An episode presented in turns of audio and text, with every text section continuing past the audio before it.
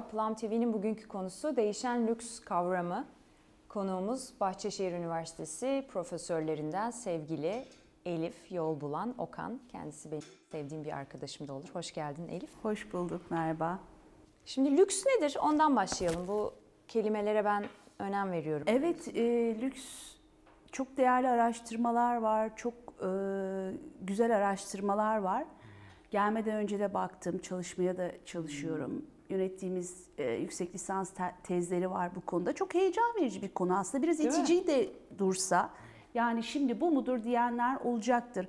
İşte e, daralan ekonomi, değişen tüketim, e, %50 herkesin. %50 en az. Akıllarda başka konular varken bu mudur da denebilir. Ama var yani şu anda işte sahilde ayağımızı uzatıp güzel bir kahve içmek de bir lüks gibi değil mi? Tabii. Dolayısıyla lüksü bir ürün ve hizmetlerin dışında tanımlamak e, çok yeni bir kavram değil elbette. Lüks insanlık tarihi kadar da eski diyebiliriz. Tüketim alışkanlıklarımızı yerli yerine oturttuğumuzda. Ancak lüks e, sanıyorum 17. yüzyıla kadar çok negatif bir anlamı varmış. E, Latince e, karşılığına bakıldığında şatafat, şehvet, aşırılık. E, tabii ki 17. yüzyılın sonlarından sonra işte özellikle Fransa'daki değişimle birlikte, toplumsal değişimle birlikte insanların e, belli grupların tüketim alışkanlıklarının sadece tüketim alışkanlığı değil, e, toplum içinde bir varoluş ve kimlik belirtisi olmasıyla birlikte değişmiş, daha olumlu algılanmaya başlamış. Ama tabii ki bugün lüks dediğimiz geçmişte tuz lüks- lüksmüş mesela. Tuz çünkü tuz etlerin e, buzdolabı olmadığı dönemde uzun süre saklanması için kullanılır. Buz lüksmüş. Ee, Dün bir çalışmada birkaç gün önce okudum. Çok özür diliyorum başkasının çalışmasını söylerken e, çok da imtina ederim. Orada şey diyor buz em, filmlerde içeceğinize buz alır mısınız? Onun için o kadar kısıtlı ki hani sana değer veriyorum buzlu içecek alır mısın? Çünkü Farklı kısıtlı buzdolabı yok ve kısıtlı. Bu değerli olan, nadir olan, az bulunur olan şeyler her zaman lüks olarak ederi yüksek olacağı için lüks olarak algılanmış. Tabii ki sanayi devriminden sonra üretimin hızlanması lüks kavramını çok değiştirmiş. Toplumsal değişimler, ekonomik değişimler, kültürler arası yani lüks aslında kültürle çok ilişkili. Bizim kültürümüzde lüks diye algıladığımız şey başka bir kültürde lüks olmayabilir. Ee, bugün e, bugüne baktığımızda da aslında daralan ekonomide, değişen ekono- ekonomide e, lüks markaları da yön değiştiriyor. Yani lüksün demokratikleşmesi gibi bir kavram söyleniyor. Mesela e, çok lüks bir şatoya sahip olmamız e, çok zor bizler için. Ancak hayatımızda bir kere Airbnb ile o şatoda bir tatil yapabiliriz Evet. birçok insan yapabilir. İşte bu paylaşım ekonomisinin getirdiği, deneyim ekonomisinin getirdiği farklılıklar aslında bunlar. E, tabii ki teknolojinin de getirdiği. Aynı şekilde lüksün de sorumlu davranması gerektiği bir dönemdeyiz.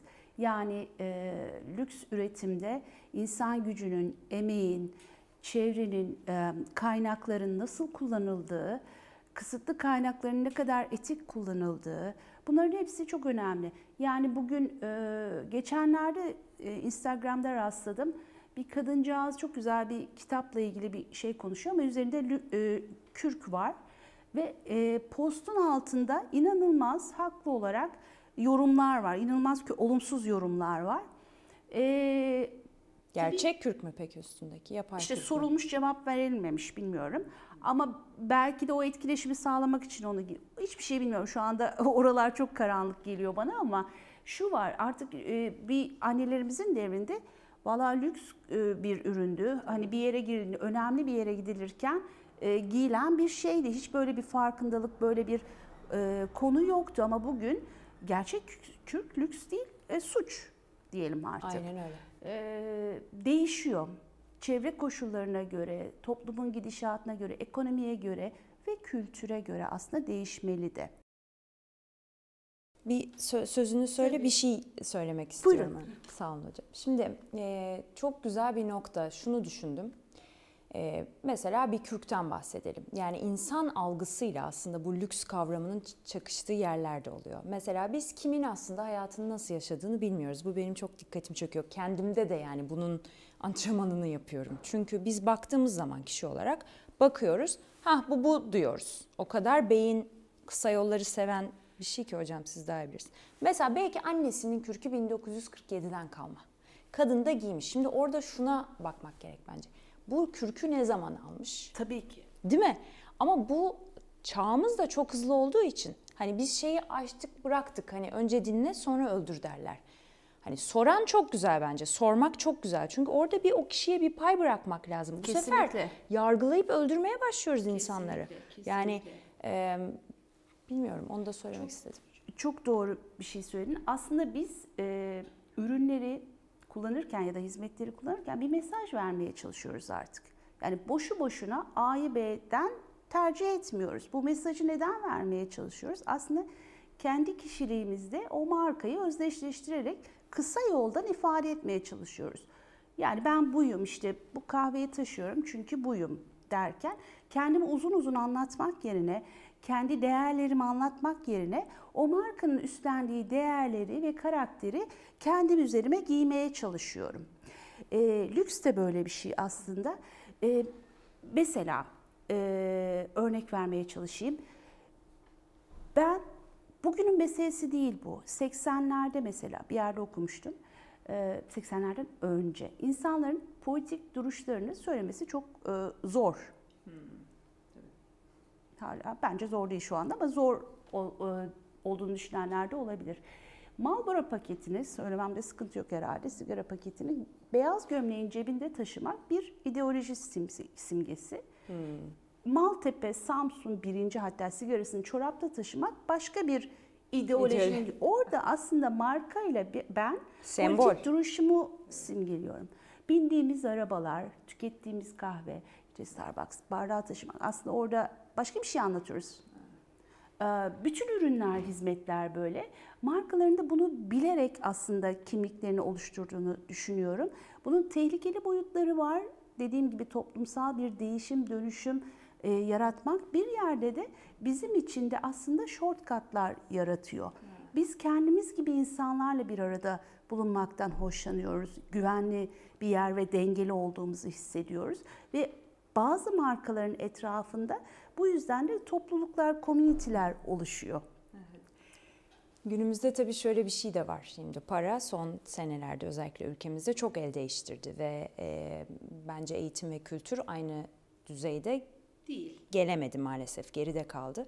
Şimdi eskiden bir marka aynen öyle yani bir yakınlık. Bunu belki bunu tabii iyi koymak lazım ortaya. Bu nasıl diyeyim başka birini dışlamak veya ayrıştırmak anlamında değil ama hani bir şekilde gücünün yetmesi veya bir, bir daha homojen bir yapıyı ifade edebiliyordu. Şu anda o evet. homojenlik ortadan kalktı.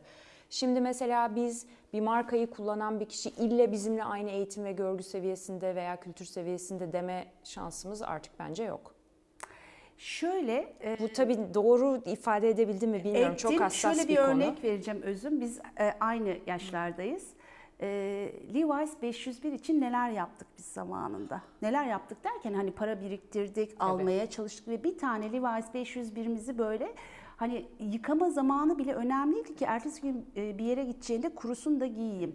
Bir Levi's 501'in etrafında biz birlik olduk ve Levi's 501 giyenler hani senin gibi insanlar diye düşünüyorsun ya da lumberjackler alıyorduk falan. Timberland'ler, Timberland'ler alıyorduk. Şimdi onlar böyle. Peki Az önce bahsettiğin farklı sosyoekonomik grupların markası yoktu.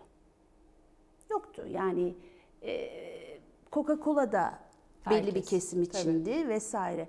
Şimdi diğer tarafta bazı markalar mesela bunu ilk yapan LC Waikiki oldu gibi geliyor bana. O maymuncukla belli bir kesimi etrafına toplayarak aslında erişilebilir modayı yarattı ve onların markası oldu deyip onların diyerek de çok affedersiniz Yani demesi aslında farklı grup. herkese hitap eden bir markaya da Evet dönüştü lüksü de demokratikleştirdi diyebiliriz ya Evet, da erişilebilir aynen hale öyle. kıldı diyebiliriz. E, marka eskiden o Levi's zamanlarında daha erişilebilirdi şimdi. Onu da lüks mesela daha erişilebilirdi. Yani çok büyük böyle farklı markalar yoktu.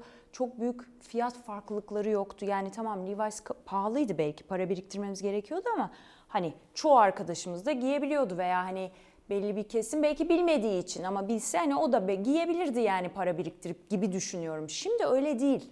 Şimdi çok büyük farklar var. Evet. Fiyatlar inanılmaz yani şu anda. E, orada da lüks markaların şöyle stratejileri var. Alt markalar yaratarak ya da işte bu diamond shape dediğimiz hani çok e, çantasını alamıyorsa ama o markayla kendi kimliğini örtüştürmek istiyorsa, tüketmek istiyorsa anahtarlığını, cüzdanını ya da daha ucuz bir şeyini hatta taklidini alarak bir şekilde gene e, tüketmeye çalışıyor. E, Statü gibi sanki lüks. Tabii. Değil mi?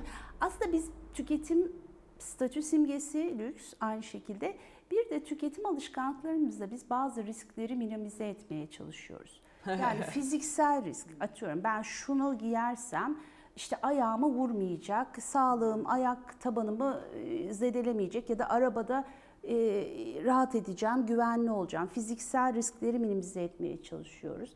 Diğer tarafta finansal risklerimizi minimize etmeye çalışıyoruz. Ama bunlardan da önemlisi aslında sosyal ve psikolojik riskleri minimize etmeye çalışıyoruz. Şimdi benim oğlum mesela e, ortaokuldayken bir marka e, spor ayakkabısını çok istedi. İşte onu giyersem takıma girebilirim ya da onu giyersem oynayabilirim. Dolayısıyla aslında biz sosyal ve psikolojik olarak e, bir takım riskleri, riskli gördüğümüz alanları ürün ve hizmetleri kullanarak belli markalarla kendi kişiliğimizi örtüştürerek minimize etmeye çalışıyoruz. Çok psikolojik bir yanı var aslında yani seni dinlerken onu hissediyorum ben. Ee, bir tane İtalyan bir e, modacı diyeceğim, markası da var. Ee, Kaşmir konusunda çok uzman. Bu adamın uzun bir e, mülakatı var bir dergide. Diyor ki lüks herkesin bildiği şey değildir aslında diyor. Nadirlik, enderlik çok önemli. Çok önemli. Yani şimdi e, lüks dediğimiz zaman biz aslında hani belirli belli başlı bilinen markalar hani işte 10 yaşındaki çocuk da bi- biliyor, işte 55 yaşındaki de biliyor. Böyle hani herkesin adını duyduğu, bildiği dediğin kavramlar ama bir de bizim bilmediğimiz ortalıkta gözükmeyen bir lüks var. E, şimdi o bence daha lüks sanki bu dönemde. Yani lüks kavramı var, değişiyor ve sanki ileride lüks olan bir hakikaten bu anlama gelecekmiş gibime geliyor. Çünkü o kadar artık her şey biliniyor ki. Yani söyleşimizde de bahsettik hani önceki Erişme, data var, evet. erişmek çok kolay. Her yeri haritada bile görebiliyoruz şu anda yani. Ee, ındığını dındığını. Yorumlar okuyabiliyoruz onunla ilgili olarak. Lüks dediğimiz artık belki daha ufak kalan, daha az kişinin bildiği, belki internette olmayan. Evet. Bilmiyorum belki acaba oraya mı gidecek bu iş? Oraya da gidecek niş ürünler, niş hizmetler sunulacak. Bireyselleşecek aslında lükste. Yani bana özeli üretmeye başlayacaklar. Kişiye özel üretimler, kişiye özel mesajlar. Bunun altı çokça çizilmeye başlayacak. Teknolojiyi çok e, geç kullanmaya başladı lüks markalar. Akıllı lüks dediğimiz kavram yıllar önce bir makalede yazmıştım. Bir hatırlamıyorum çantanın içinde işte telefonunuzu şarj edebileceğiniz şey olursa aslında lüks. Yoksa onun derisinin bilmem ne bilmem ne olması değil. Şu andaki gençler için aslında hani teknolojiyle ne kadar örtüştüğü e, ürünlerin çok önemli hale gelecek. İşte bir kravat iğnesinden kimliğinizin e, kart ver okunması gibi gibi. E, mücevherler de akıllı olacak gibi kavramlar var. Evet ama e, lüksün diğer bir boyutu da kalması yani bir sonraki nesle, sonraki nesle iz bırakmak. Evladiyelik. Evladiyelik olması, e, bana özel olması. Değerini kaybetmemesi. Aynı şekilde işte bu fast fashion çıktı e, son 10 yılda işte hızlı bir sezonda 6 tane 10 tane e, şov olması ya da 6 tane 10 tane koleksiyon çıkması. E, Bunların aslında şu anda sıklıkla sorgulanıyor. Aynı markalar şu anda slow fashion'a geçerek daha e, sürdürülebilirlik anlayışı içinde üretimlerini yapmak, daha çevreye, doğaya sorumlu davranmak zorunluluğunu aslında pandemiyle birlikte de hızlandırdılar. Bu alana yatırım yapmaya başladılar. Bu da olumlu. Bizim için nadirlik, az bulunurluk önemli olurken yeni jenerasyonun beklentileri de çok farklı lüksten.